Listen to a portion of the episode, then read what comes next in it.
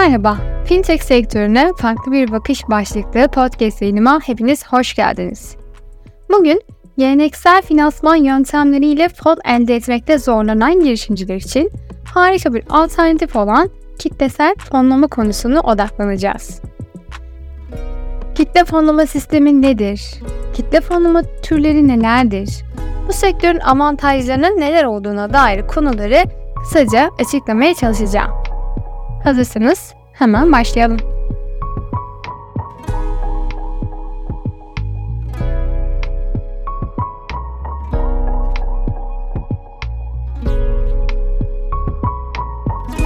Konunun daha iyi anlaşılabilmesi için bir senaryo ile başlamak istiyorum. Şimdi kendinizi bir girişimci olarak hayal edin. İşinizi kurmak, büyütmek veya geliştirmek için de bir finansmana ihtiyacınız var. Bu finansman ihtiyacınızı ilk aklınıza gelen geleneksel bankalar tarafından karşılayabilirsiniz. Ancak henüz bir şirket kurmadıysanız veya kurduysanız bile bankalardan bu noktada finansman sağlamak biraz zor olabilir. Çünkü bankalar teminat olarak kullanabilecekleri yeterli varlığa sahip olmayan yeni girişimcilere pek de ilgi göstermemektedirler. Bu durum karşısında kapı kapı dolaşıp herkesten belli miktarda para iyisi bunun karşılığında onlara kurduğunuz veya kuracağınız şirkete de ortak olabileceklerini söylediğinizi düşünün.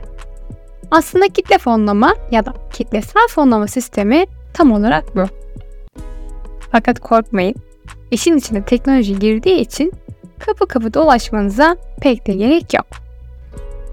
O zaman tanımlamalarımızla konuya başlayalım.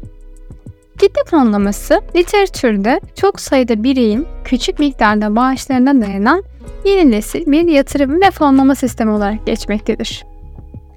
Ve bu kitlesel fonlamanın ufak bir tarihsel geçmişine bakacak olursak eğer, ilk olarak karşımıza Mozart ve Beethoven gibi ünlü bestecilerin çıktığını görüyoruz. Bu dönemde besteciler müzik eserlerini, konserlerini ve yayınlarını finanse etmek için ilgililerden abonelik karşılığı destek alırlardı. Bu kitlesel fonlamanın en erken örneklerinden biri olarak görülebilir. Fakat en şaşırtıcı örneği ise 1885 yılında Amerika'da gerçekleşti. O dönemde özgürlük heykelinin inşası için gerekli finansman sağlanamıyordu. Bir gazeteci insanları küçük miktarlarda bağış yapmaya teşvik ederek bir kampanya başlattı. Bu kampanya sayesinde şu an bildiğimiz özgürlük heykelinin inşası mümkün oldu. Ve bu Amerika'da ve tarihsel olarak da ilk büyük desel fonlama projelerinden biri oldu. Sonrasında yine böyle denemeler olmadı mı? Elbette oldu. Yani mesela 1997 yılında Marillion adlı rock grubu tarafından bir turne düzenlemek için ihtiyaç duydukları finansmanları hayranlarından topladılar. Ayrıca 2000'li yılların başında da kitlesel fonlama platformları ortaya çıktı. İlk fonlama platformu olarak Artist Share adlı platform Amerika'da kuruldu ve daha sonrasında 2006 yılında Michelle Sullivan adlı girişimci kitlesel fonlama terimini ilk kez kullandı. Bu örneklerin yanı sıra tarih boyunca sıkça karşılaştığımız ama tarihçesinde pek de karşılaşmadığımız bir örnek daha var. Camilerde belli bir amaca veya belli bir konu üzerine toplanan bağış paraları da bir kitlesel fonlama örneği olarak değinilebilir. Kitlesel fonlama ekosistemi 3 ana temel unsur üzerinde döner. İlk olarak proje sahipleri dediğimiz yani bir fikrini veya bir projesini hayata geçirmek için finansman arayan kişiler veya girişimciler denilebilir. İkinci unsur ise projeyi fonlamak isteyen kişilerdir. Yani yatırımcılar, bağışçılar veya öz sipariş verenler denilebilir. Üçüncü unsur ise dijital platformlardır. Bu platformlar proje sahipleri yani girişimcileri ve fon verenleri yani yatırımcıları bir araya getirir. Girişimciler projelerin tanıtımını yaparlar, yatırımcılar ise fon toplama süreçlerinde katkı sağlarlar. Peki kitlesel fonlama türleri nelerdir? Kitlesel fonlama, girişimcilerin finansman ihtiyaçlarını karşılamak için farklı yöntemler kullanılabileceği çeşitli türleri içerir. İlk olarak ödüle dayalı kitle fonlaması vardır. Bu tür kitlesel fonlamada girişimciler projelerine destek olan kişilere özel ödüller sunarlar. Destekçilerin isimleri projenin web sitesine duyurulabilir veya özel içerikler paylaşabilirler veya üretmiş oldukları ürünlerin bazı özelleştirmelerle birlikte yatırımcılarına verebilirler. Paya dayalı kitle fonlaması ise girişimciler şirketlerinden pay verdiği ve halka açık bir küçük ölçekli halka arz gibi işleyen kitle fonlama türüdür. Girişimciler kitle fonlama platformlarına başvurarak projelerini sunarlar. Projeleri platform tarafından değerlendirilir ve yatırım komitesi onayladıktan sonra da kampanya fonlamasına başlatılır. Genellikle kampanyanın azami fonlama günü 60 gündür. Ve kampanya sırasında toplanan tüm yatırımlar Takas Bank nezdinde emanet yetkilisi kasalarında saklanır. Ve kampanya eğer başarılıyla tamamlanırsa pay devri işlemleri MKK tarafından yani Merkezi Kayıt Kuruluşu tarafından gerçekleşir. Ve yatırımcılar paylarını bu alanlarda izleyebilirler. Fakat başarısız bir kampanya oldu. Yani belirtilen sürede istenilen fonlama tutarı ulaşılamadı. Bu durumda da toplanan fonlardan kesinti yapılmadan tüm yatırımcılar ne kadar yatırım yaptıysa aynı şekilde Takas Bank tarafından iadeleri gerçekleştirilir. Bir diğer türümüz ise borçlanmaya dayalı kitle fonlaması. Bu tür kitlesel fonlamada girişimciler finansmanı geri ödemeyi taahhüt ederek kitlelerden sağlarlar. Finansman, girişimcilerin belirlediği bir geri ödeme planına göre iade edilir. Bu tür dünya genelinde yaygın olarak kullanılsa da ülkemizde henüz örneklere rastlanmamakta. Girişimciler borçlanmaya dayalı kitle fonlaması ile yatırımcılardan finansman sağlayarak bu finansmanı geri ödeme planlarına sadık kalarak kullanmayı ve geri ödemeyi amaçlarlar.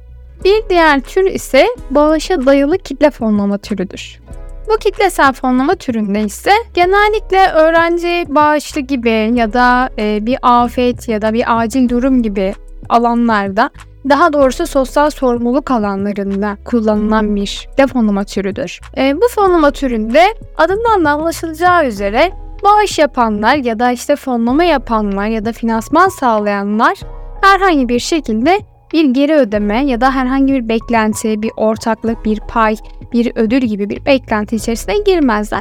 Sadece yardımlarını yani sosyal sorumluluk faaliyetlerini gösterirler, kampanya biter ve toplanan bağışlarla da projeler veya konu neyse hayata geçer. Kitlesel fonlamanın avantajları sayesinde iş dünyasında inovasyon teşvik edilir ve girişimcilere daha fazla fırsat sunulur. Bu finansal devrim herkesin bir proje veya fikri gerçekleştirmesine olanak sağlar ve finansman arayışında olanlar için de yenilikçi bir yol sunar aslında. Bunlardan ilki yatırımcı sayısındaki artıştır. Kitlesel fonlama, girişimcilerin projelerine yatırım yapmak isteyen çok sayıda bireye ulaşmalarını sağlar. Bu geleneksel yatırımcı arama sürecini de büyük ölçüde kolaylaştırır. İkinci avantaj ve en önemli avantaj ise pazar potansiyeli testidir. Kitlesel fonlama, girişimcilerin projelerini pazara sunmadan önce ürün veya hizmetlerinin pazar potansiyelini test etmelerine olanak tanır. Proje sahipleri topluluklardan destek alarak fikirlerini gerçek dünyada test edebilir. Burada şöyle bir örnek vermek istiyorum. Çünkü bu çok önemli bir avantaj olduğunu görmekteyim ben. Mesela benim bir fikrim var ve şirket kurma aşamasına henüz getiremediğim bir fikrim var. Ve biliyorsunuz ki kitlesel fonlama platformları fikirleri de fonlatabiliyorlar. Tebliğde çünkü böyle bir kısıtlama yok. Ve ben bu fikre platforma sunup daha sonrası yatırım komitesi onaylarıyla beraber kampanya süreçlerini yani fonlama adımları süreçlerini paya dayalı olarak fonlamaya çıkıyorum. Fonlama sürecinde şöyle bir durum var. Soru cevap alanından veya iletişim alanından yatırımcılar bana fikrimin ya da şirket kurmamla ilgili bana önemli feedbackler verebilirler. Veya sektörel anlamda bana yardımcı işte şunu da eklersen aslında daha kaliteli bir ürün olabileceği doğrultusunda bana geri bildirimler verebilirler. Neden? Çünkü benim şirketime yatırım yapıyor. E, benim şirketime yatırım yaptığı için de şirketimin ortağı olduğu için de şirketimin daha geniş, daha global bir çapta büyüme kazanması için yardımcı olmaya çalışacak. Veya orada bir kullanıcı deneyimi varsa o dakika içerisinde hemen bu feedbackleri değerlendirerek rakip ya da rekabet avantajını aslında daha ileri seviyeye taşıyabiliyorum. Üçüncü bir avantajımız ise büyük yatırımlar almak olabilir. Kitlesel fonlama yapan girişimler başka yatırımlar için de ilgi çekici olabilir. Çünkü kitlesel fonlama toplum tarafından beğenildiğini ve desteklendiğini gösterir. Bu da yeni ve yenilikçi iş fikirlerine finansman sağlayan bireysel yatırımcılara yani melek yatırımcılara ve yüksek büyüme potansiyeli olan işletmelere özel sermaye yatırım yapan kurumsal yatırımcılara yani risk sermaye değerlerine güven verir. Onlar projenin pazarda başarılı olabileceğini düşünürler. Bu yüzden kitlesel fonlama yapan girişimler daha sonra daha büyük yatırımlar almak için daha avantajlı olabilirler. Kitlesel fonlamanın bu avantajları iş dünyasında inovasyonu teşvik eden ve girişimcilere daha fazla fırsat sunan önemli bir finansman modelidir. Bu sayede daha fazla kişi kendi fikirlerini hayata geçirme büyüme potansiyeli taşıyan projeleri destekleme şansına sahip olabilirler. Peki, İslam finansla kitlesel fonlama arasında ne gibi benzerlikler veya bağlantılar var? Kitlesel fonlama, İslam'a uygun bir finansman aracı olabilir mi? Bana yine kitlesel fonlamanın türleri ve tanımları perspektifinde gitmek daha doğru olacağını düşünüyorum. Kitlesel fonlama İslam finansa uygun bir yöntem olarak değerlendirilebilir. Çünkü İslam dini müminlerle yardımlaşmayı, paylaşmayı ve ihtiyaç sahiplerine destek olmayı öğütler. Kitlesel fonlama bu İslami değerleri hayata geçirmek için ideal bir araç olabilir. Kitlesel fonlama platformları girişimcilerin ve yatırımcıların coğrafi sınırları aşarak bir araya gelmelerini sağlar. Böylece hem girişimcilerin projelerine destek olurlar hem de yatırımcılar kar payı veya ödül alabilirler. Kitlesel fonlama yönteminin 4 farklı modeli olduğunu zaten sizlere bahsetmiştim. Ödül bazlı, hisse bazlı, bağış bazlı ve borç bazlı. Bu modellerden ödül bazlı, hisse bazlı ve bağış bazlı olanlar İslam finansı ve İslam ilkelere uygun olduğu söylenilmektedir.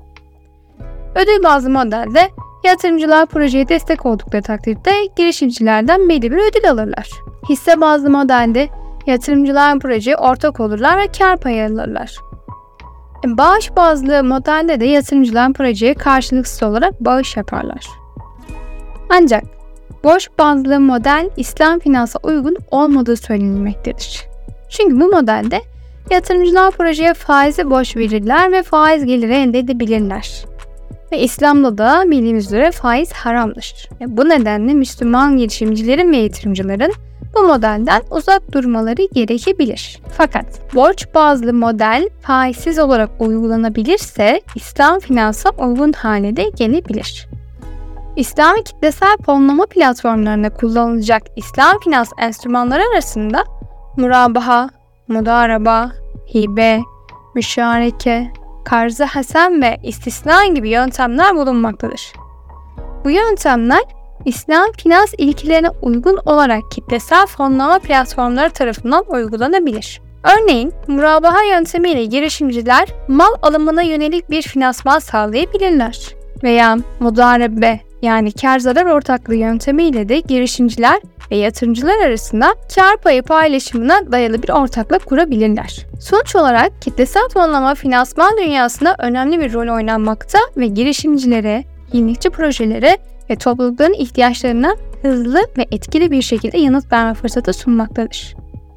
İslam finans açısından uygun modellerle kullanıldığında kitlesel fonlama İslam'a uygun bir finansman aracı olabilir ve İslam finans ilkelerine de aynı şekilde hizmet edebilir. Bu finansman modeli finansman gereksinimlerini karşılamak isteyenler için daha fazla seçenek sunar ve iş dünyasında inovasyonu teşvik eder. Bu bölümde kitlesel fonlama nedir, kitlesel fonlamanın tarihi nedir, tanımlamaları nedir, türleri nedir gibi soruların cevaplarını genel bir bilgi vermeye çalıştım. Umarım bu bölüm sizin için faydalı ve ilginç olmuştur. Eğer bu podcast'i beğendiyseniz lütfen bana geri bildirimlerde bulunun ve paylaşın. Bir sonraki bölümde görüşmek üzere. Hoşçakalın.